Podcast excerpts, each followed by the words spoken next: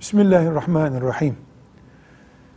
İki insan evlenince aralarındaki nikah akti yani onları bir arada tutan akit onların Allahu Teala'ya karşı kulluklarında ortak bir anlayış oluşturmayı gerektirmez. Namazları herkesin kendi namazı.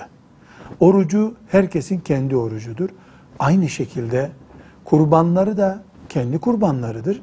Zekatları da kendi zekatlarıdır. Eşin zekatı yani kocasının zekatı kadının zekatı ile ilgili değildir.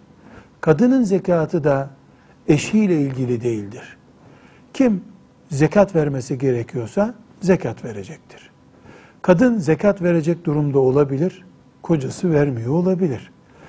Namazı nasıl kendileri tek kılıyorlarsa zekatı da kendileri tek başına düşüneceklerdir. Birbirlerinin zekatlarına müdahale etmeye hakları yoktur. Velhamdülillahi Rabbil Alemin.